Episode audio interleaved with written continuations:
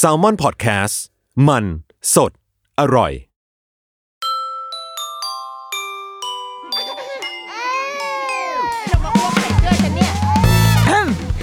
เดอะรุกี้มัมคุณแม่มือสมัครเลี้ยงกับนิดนก สวัสดีค่ะ นิดนกค่ะเดอะรุกี้มัมคุณแม่มือสมัครเลี้ยง EP ที่เท่าไหร่แล้วก็ไม่รู้ ไม่พูดละเดี๋ยวพูดละผิด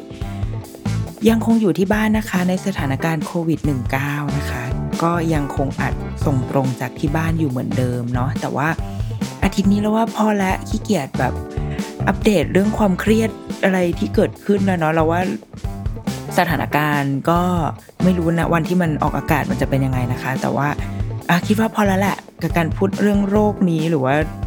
สถานการณ์แม่ลูกอะไรเงี้ย แต่ว่าวันนี้เราอยากมาชวนคุยเรื่องหนังสือเว้ยจริง ๆ เป็นสิ่งที่อยากหาโอกาสพูดมาหลายทีแล้ว แล้วก็จริง ๆ ก็ก็ได้พูดไปในบาง EP แบบแนมๆเข้าไปนะคะ แต่ว่าเมื่อประมาณ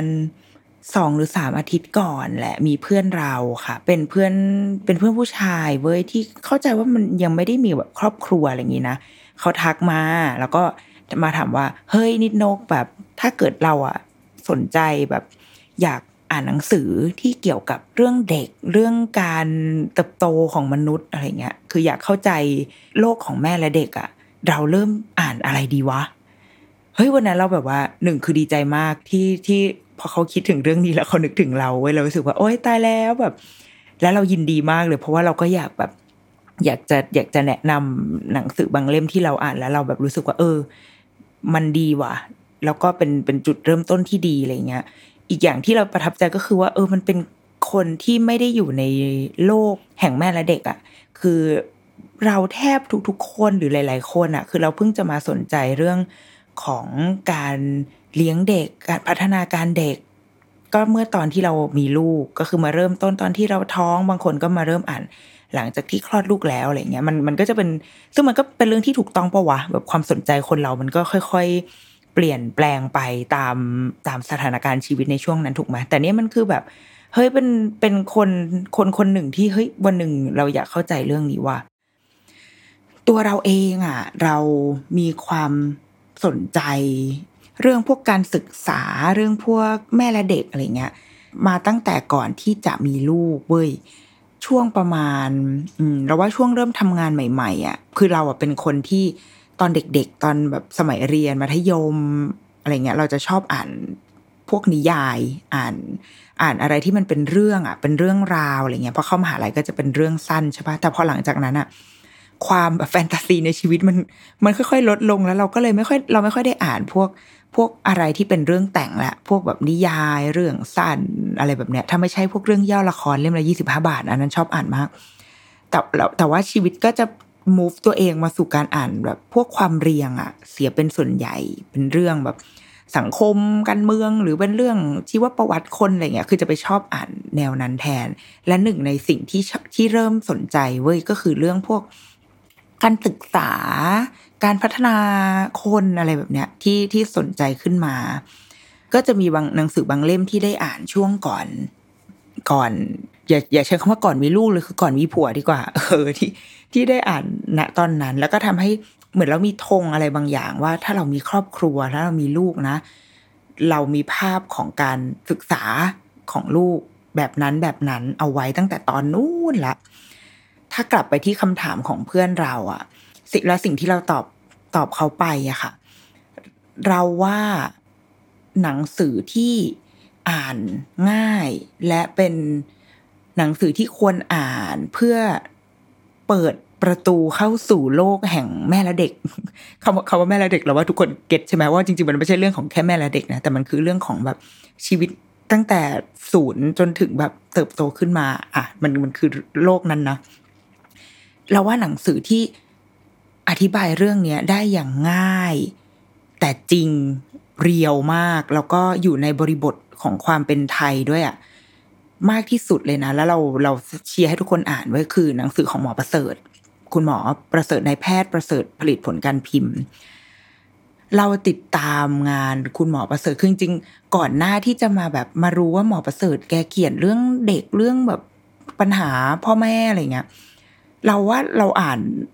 คอลัมน์ของหมอประเสริฐในมติชนสุดสัปดาห์สมัยเรียนอะ แกจะเขียนเรื่องการ์ตูนที่รัก เขียนรีวิว เขียนเล่าถึงแบบ การ์ตูนเขียนถึงหนัง แล้วก็หนังเราจำได้ว่าหนังสือสมัยก่อนแบบสิบกว่าปีที่แล้วอะ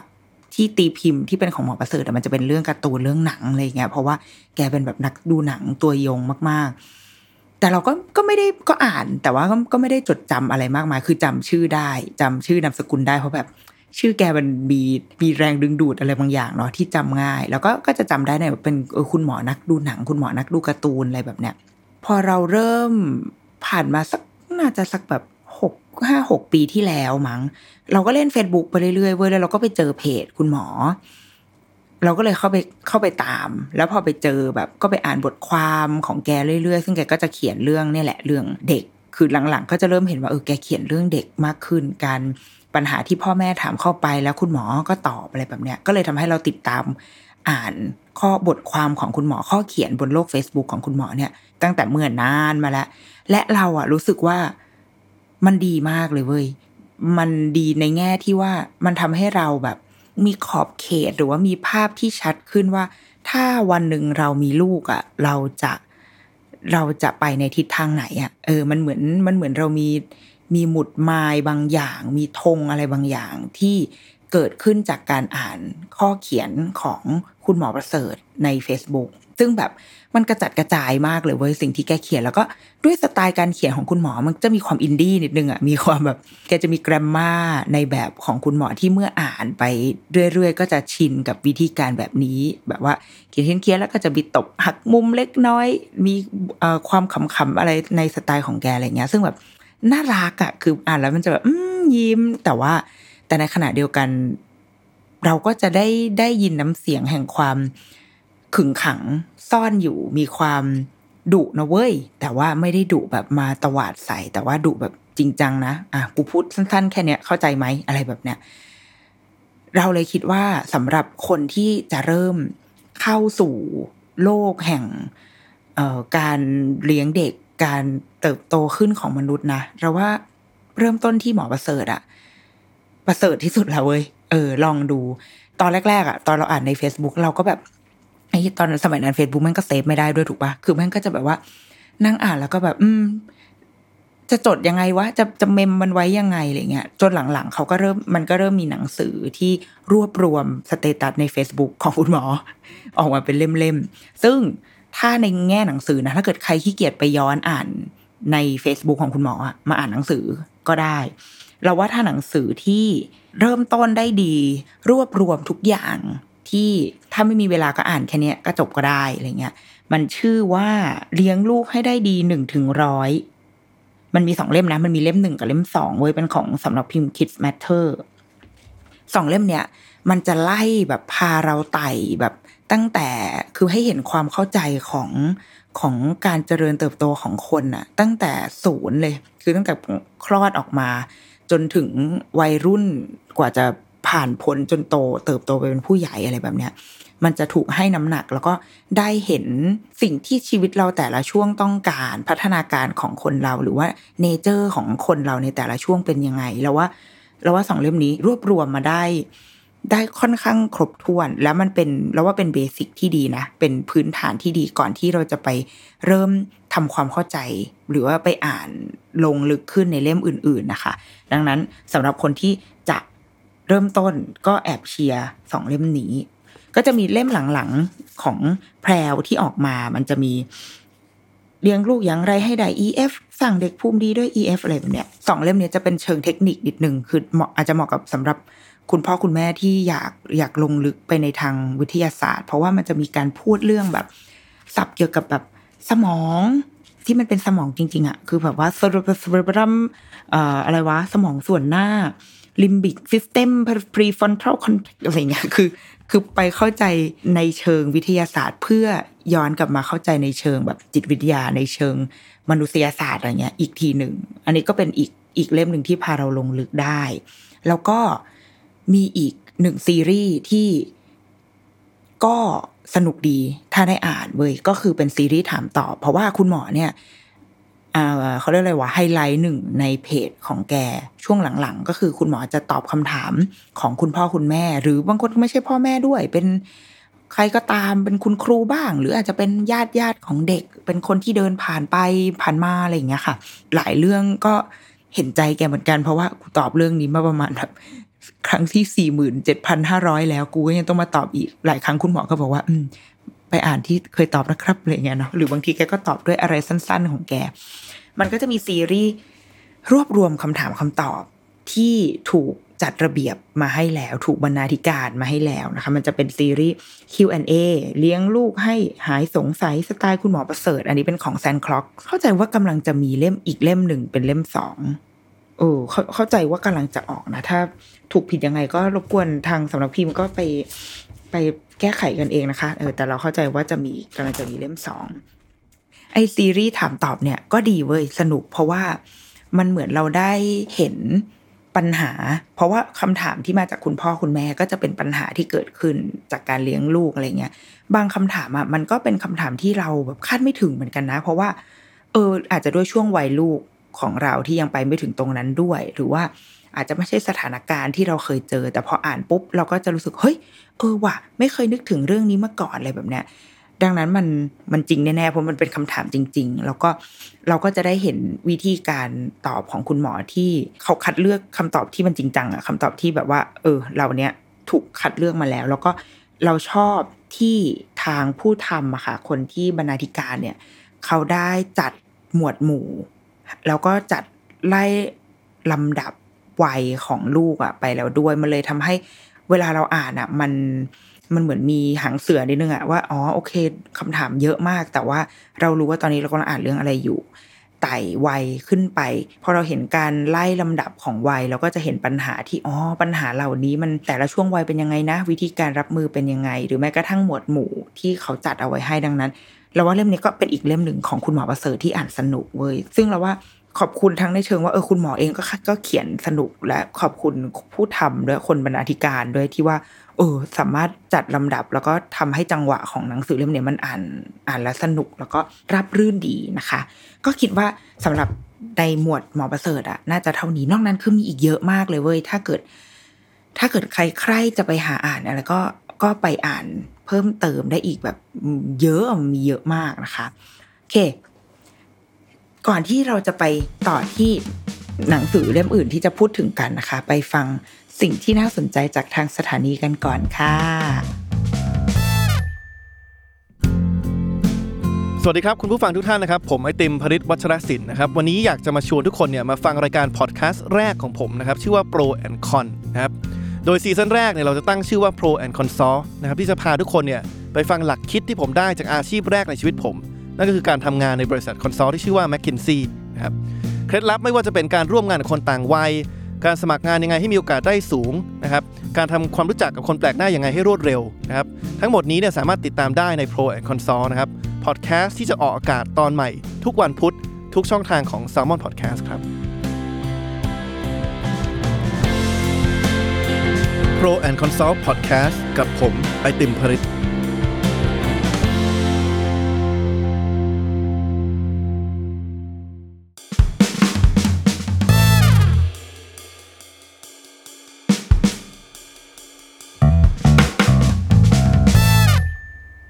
เคกลับมาเนาะเมื่อกี้เราพูดถึงการเริ่มต้นแล้วว่าเริ่มต้นการทำความเข้าใจ โลกของการเติบโตของมนุษย์ ซึ่งหลังจากที่เราอ่านหนังสือหมอประเสริฐมาเยอะๆอะมันทำให้เราว่าเราว่าข้อดีอย่างหนึ่งคือมันทำให้เวลาเราดูหนัง หรือเวลาเราอ่านหนังสืออื่น ๆ ที่แบบเป็นเรื่องแต่งอะเป็นแบบฟิกชันอะไรเงี้ยมันทำให้เรามี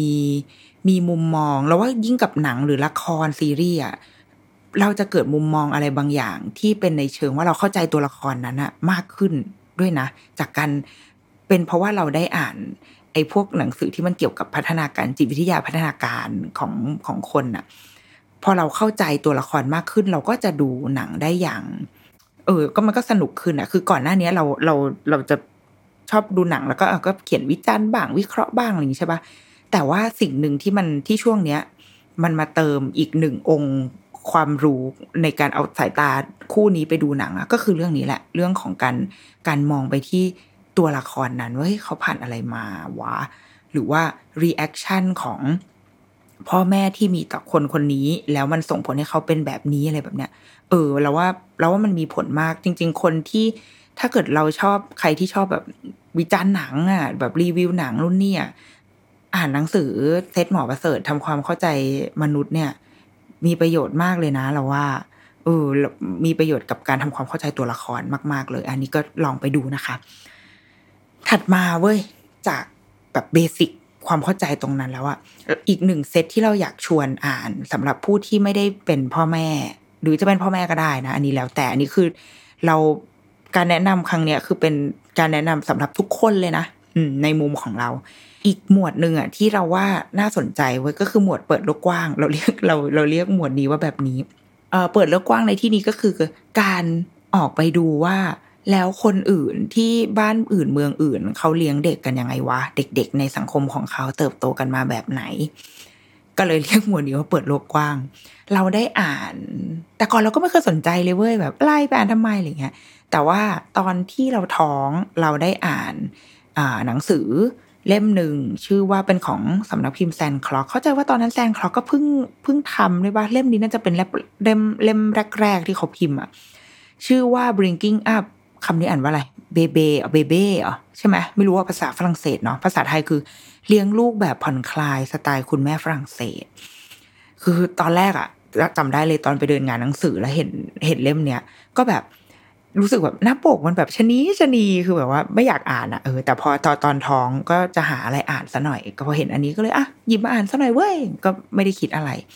แต่พออ่านแล้วก็รู้สึกว่า เออ เปิดโลกดีว่ะ เปิดโลกกว้างทำให้เห็นว่าด้วยวัฒนธรรมของประเทศอื่น วิถีชีวิตก็ไม่เหมือนกัน แต่ว่าเขาเลี้ยงลูกอย่างไรแล้วเราเอาตรงไหนอะมามาใช้ได้บ้าง เล่มนี้เขียนโดยคุณพาเมล่า ดรักเคอร์แมน แล้วตอนหลังเขาก็มีออกมาอีกนะ ถ้าจำไม่ผิดอะแต่จำชื่อเรื่องไม่ได้แหละคือมันเป็นผู้เขียนเนี่ยค่ะ เขาเป็นชาวอเมริกัน แล้วก็เขาไปทำงานที่ฝรั่งเศส มันก็เลยกลายเป็นการเขียนโดยคนนอก ดังนั้นเขาก็จะเกิดการเปรียบเทียบขึ้นมาว่า ระหว่างเราที่เป็นคนเมกัน หรือว่าประสบการณ์ที่เราเคยเติบโตมาในฐานะเด็กเมกัน กับการที่วันหนึ่งเรามาโตเรามาเลี้ยงลูกในประเทศฝรั่งเศส มันมีความแบบตีกัน มีความแบบเฮ้ย ทำไมทำแบบนี้วะอะไรเงี้ยเออมันอะแล้วมันจะสนุกกับตรงนี้ และอันหนึ่งที่เราอินสปายมากจากเล่มเนี้ย ก็คือเรื่องการการนอนของลูก ซึ่งพอเราอ่านเล่มนี้จบอะทำให้เราแบบจริงจังเลยเว้ยว่าเฮ้ยเราจะแบบฝึกลูกเรื่องการนอนแน่นอน นี่คือณตอนที่ท้องนะ แล้วก็หลังจากอ่านเล่มนี้จบก็ไปเอาไปหาหนังสือเกี่ยวกับเรื่องการนอนแบบ sleep training อะไรเงี้ยมาอ่านเพิ่มเติม แต่ว่าอีเล่มนี้เป็นเล่มที่จุดประกาย แล้วก็อีกหนึ่งเรื่องก็คือเรื่อง เรื่องของการแบบปล่อยให้ลูกแบบอยู่ด้วยตัวเองได้เชื่อในความแบบ independence ของเด็กอะไรเงี้ยก็อันนี้เล่มเนี้ยก็เป็นเล่มที่ inspire เราเหมือนกัน เราว่าการได้อ่านโลกของการเลี้ยงลูกประเทศอื่นในโลกอะ่ะมันทำให้เราแบบสายตาของเรามันกว้างขึ้น แล้วเราก็ได้เห็นว่าเด็กๆที่อื่น เขาเติบโตกันมาแบบยังไง บนพื้นฐานที่ว่าเด็กทุกคนเหมือนกัน คือพัฒนาการหรือว่าแบบความซับซ้อนในในโครงสร้างจิตและจิตและกายของคนอะ่ะมันมันมันคือชุดเดียวกันนี่แหละ มันคือพัฒนาการตำราเล่มเดียวกัน แต่สภาพสังคมสภาพแวดล้อมวิธีการเลี้ยงดูหรือว่าสิ่งที่ประเทศนั้นๆ support พ่อแม่ support เด็ก ๆ เนี่ย มันส่งผลกับการเติบโตส่งผลต่อพลเมืองของเขาเหมือนกันอะไรเงี้ยเราว่ามันมีการ มันมากกว่าแค่เรื่อง parenting แล้วแต่มันมันเป็นการมองในเชิงสังคม ในเชิงแบบการเมืองอะไรเงี้ยเราว่าก็เป็นเป็นอีกหมวดที่สนุกดี แล้วก็เออถ้าใครมีแบบเล่มอื่นอะไรเงี้ยมาแนะนำได้นะคะ อีกหนึ่งเล่ม อันนี้อาจจะเป็นอาจจะเชิงเทคนิคนิดนึงเนาะดังนั้นก็จะพูดเร็วๆมากๆ อันนี้เป็นเล่มที่ตอนท้องเราอ่าน คือตอนท้องเราก็อ่านไปเรื่อยแหละ อย่างที่บอกแหละอ่านแบบ อ่านไปเรื่อยเปื่อยอะแต่ว่ามีเล่มหนึ่งที่เราเราไปค้นพบว่า พออ่านแล้วก็ตลกดีสนุกดีแล้วก็ทำให้เรา พยายามจะเป็นคนท้องที่ไม่ประสาทแดก มันชื่อว่า Expecting Better เว้ยของคุณเอมิลี่โอสเตอร์ ถ้าอ่านชื่อเขาผิดก็ sorry นะยูเป็นหนังสือเล่มไม่ได้หนามากคือ คืออีคำว่า expecting เนี่ยมันจะถูกใช้ในแบบคู่มือการตั้งครรภ์ของของฝรั่งอะถ้าเราไปเดินในชั้นหนังสือเราก็จะเห็นอีกหนัง expecting อะไรบ้าบอคอแตกอะไรเงี้ยเยอะมากใช่ปะแต่เล่มเนี้ยมันจะมีความล้อๆนิดนึงเว้ยแล้วก็ เขียนแบบเขียนโดยคุณแม่ที่กูมาแบบเรียวๆอะ เช่นแบบ ใครบอกใครบอกกินเหล้าไม่ได้ กูนี่แหละแดกไหวอะไรอย่างเงี้ยคือมันจะมันจะมีความพูดถึงเรื่องเหล่าเนี้ยเรื่องที่ดูแบบหืมมินเมย์จังเลย แต่ว่าเขาเขียนโดยมีหลักฐานทางการแพทย์มาแบ็กอัพนะ ว่าแบบอ๋อเขากินอันเนี้ยมันจริง ๆ แล้วคนท้องอะกินได้นะ แต่ว่าบางทีที่คุณหมอไม่บอกให้กินก็เพราะว่าก็คือเพื่อ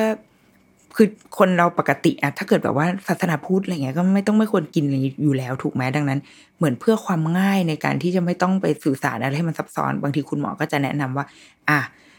อย่ากินเลย แต่ว่าในในทางวิทยาศาสตร์แล้วอะมัน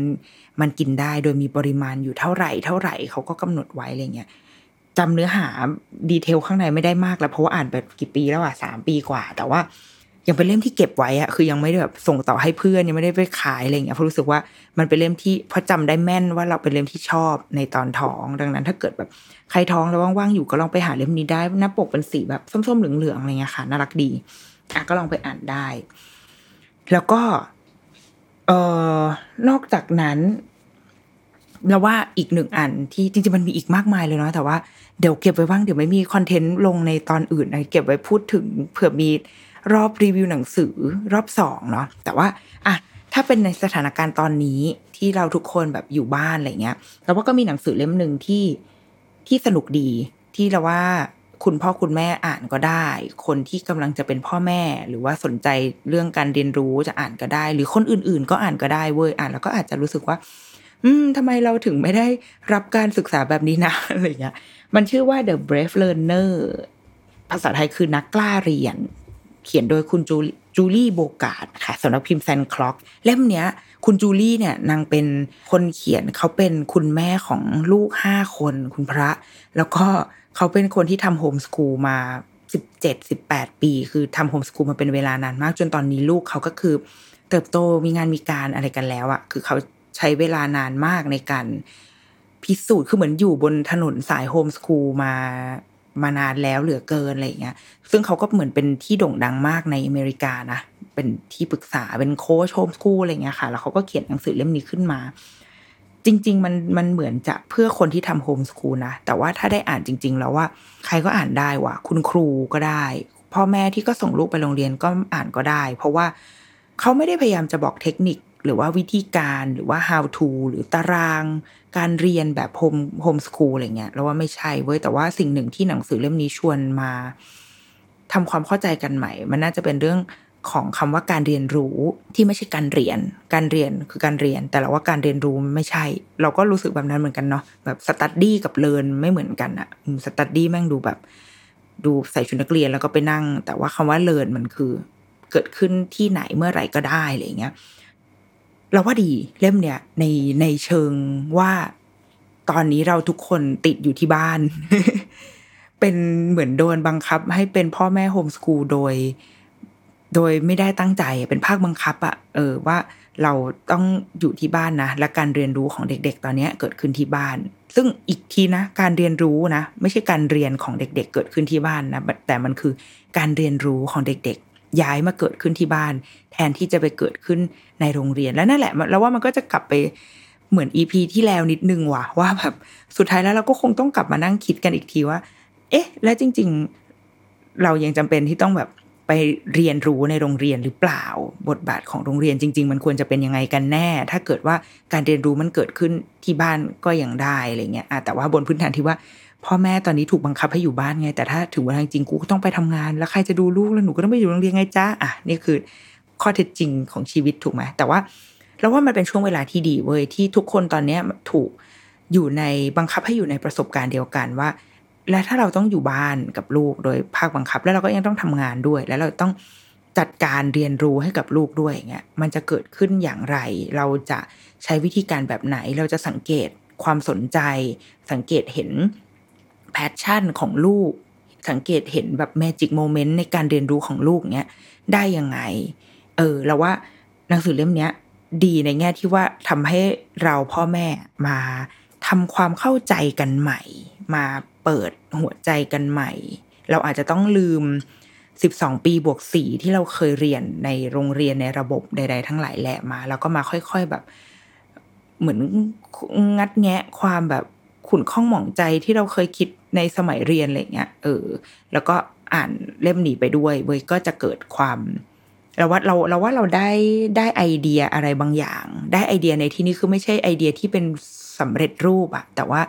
ได้เป็นชุดความคิดกว้างๆที่จะเอามาแบบใช้กับลูก เช่นแบบว่าการการจัดสเปซให้กับเด็กที่มันจะอยู่ตรงนั้น แล้วเขาจะสามารถไปไปเลือกใช้หรือไปแบบ ระบายความอัดอั้นตันใจทางทางจินตนาการในของเขาได้อะไรเงี้ยเออมันมันมีอะไรแบบเนี้ยอยู่ในเล่มนี้ ซึ่งอันนี้จริง ๆ มันเป็นแค่แบบ เป็นแค่ดิบด้อยมากเลยนะ ถ้าเกิดไปจนไปจนจบมันจะมีมีรายละเอียดที่สนุกอะ่ะเออที่ทำที่ที่ทำให้เรารู้ว่าบ้านมันเป็นที่ที่เราเรียนรู้อะไรได้เยอะจังเลยสำหรับคนที่ไม่ได้ทำโฮมสกูลก็อาจจะข้ามข้ามอะไรบางอย่างไปได้ ข้ามไอ้พวกที่เป็นแบบ แบบดีเทลอะ การวัดผลอะไรอย่างเงี้ยไปได้ เพราะว่าเราอาจจะไม่ได้จริงจังขนาดนั้นถูกป่ะแต่ว่าเราแค่อยากทำยังไงให้ให้ลูกคือมันจะมี keyword อันหนึ่งที่คุณจูลี่แกพยายามจะพูดว่า เราเหมือนเราทุกคนอะ อยากสร้างลูกให้เป็นคนที่รักการเรียนรู้ อืม เราว่ามันน่าจะเป็นเป้าหมายของพ่อแม่แทบทุกคนหรือเปล่าวะ ไม่รู้เว้ยเออ แต่เราเราเองก็ก็คิดว่าอยากให้เป็นแบบนั้นนะ เป็นอยากให้ลูกเป็นคนที่รักการเรียนรู้ แต่ไม่ต้องรักการเรียนก็ได้ นึกออกไหมเราหลาย ๆ คนตัวเราเองก็ไม่ใช่คนที่รักการเรียนเว้ยเพราะว่า โดดได้ก็โดดอะไรเงี้ยเออ แต่ว่าบางทีเราก็รักการเรียนรู้ในบางเรื่องที่เราสนใจอะไรอะไรแบบเนี้ยเราว่าเราอยากสร้างเด็กที่รักการเรียนรู้คือเมื่อไปประทะกับสิ่งไหนที่เขารู้สึกว่า เอ๊ะ กูทำได้ปะวะทำไม่ได้ปะวะ แล้วเขาก็จะมีพลังว่า เอ้ย กูสิ่งนี้กูเรียนรู้ได้นี่หว่าอะไรแบบเนี้ยเราว่าน่าจะเป็นเป้าหมายที่พ่อแม่หลาย ๆ คนอยากเห็นในลูก ดังนั้นหนังสือเล่มนี้ก็พาเราไปชวนคิดดีกว่า เออ ไม่ไม่ได้ให้คำตอบอะไรทั้งหมด แต่ว่าอาจจะได้ในแง่การชวนคิด ได้แรงบันดาลใจแบบปุบปับในบะในหลาย ๆ บท ก็ลองไปอ่านกันดูในช่วงเวลาแบบนี้ค่ะอะสำหรับ EP นี้ แม่งกูดูเป็นเด็กเนิร์ดมากเลยอะที่แบบพูดเรื่องหนังสือ แต่ว่าก็สนุกดีนะ เออ พอ พอวันนั้นเพื่อนมาถาม แล้วก็เลยเนี่ยเกิดแรงบันดาลใจอินสปายขึ้นมาทันทีว่า เออว่ามามาคุยเรื่องหนังสือในพอดแคสต์ในลูกี้มัมสักตอนก็น่าจะสนุกดีเหมือนกัน แล้วก็ถ้าเกิดใครมีหนังสืออะไรแนะนำก็มาแชร์แชร์กันได้นะคะ ในเดี๋ยวโพสต์ใน Facebook แล้วก็แบบลองมาคุยกันเนาะหรือว่าใครเคยอ่านเล่มไหนชอบไม่ชอบยังไงอะไรเงี้ย มาคุยกันได้ แล้วเดี๋ยวถ้ามีโอกาสอาจจะมีอีกสักรอบหนึ่งเราว่ามันมีอีกเยอะมากเลยนะ ในจักรวาลนนี้ที่จะเอามาอ่านได้ แต่ว่าอย่างที่บอกนะ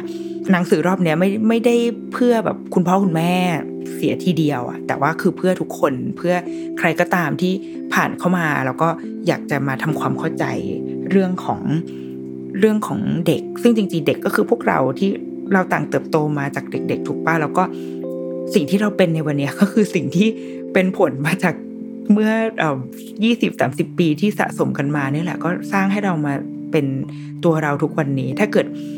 ใช้ภาษาแบบว่าตามตำราหมอประเสริฐก็คือศูนย์ถึงสามปีเนี่ยคือช่วงที่สร้างตัวตน สร้าง character สร้างตัวเราอะตัวเราเป็นยังไงเมื่อเมื่อตอนเนี้ยตอนสามขวบอะเนี่ยคือตัวเรา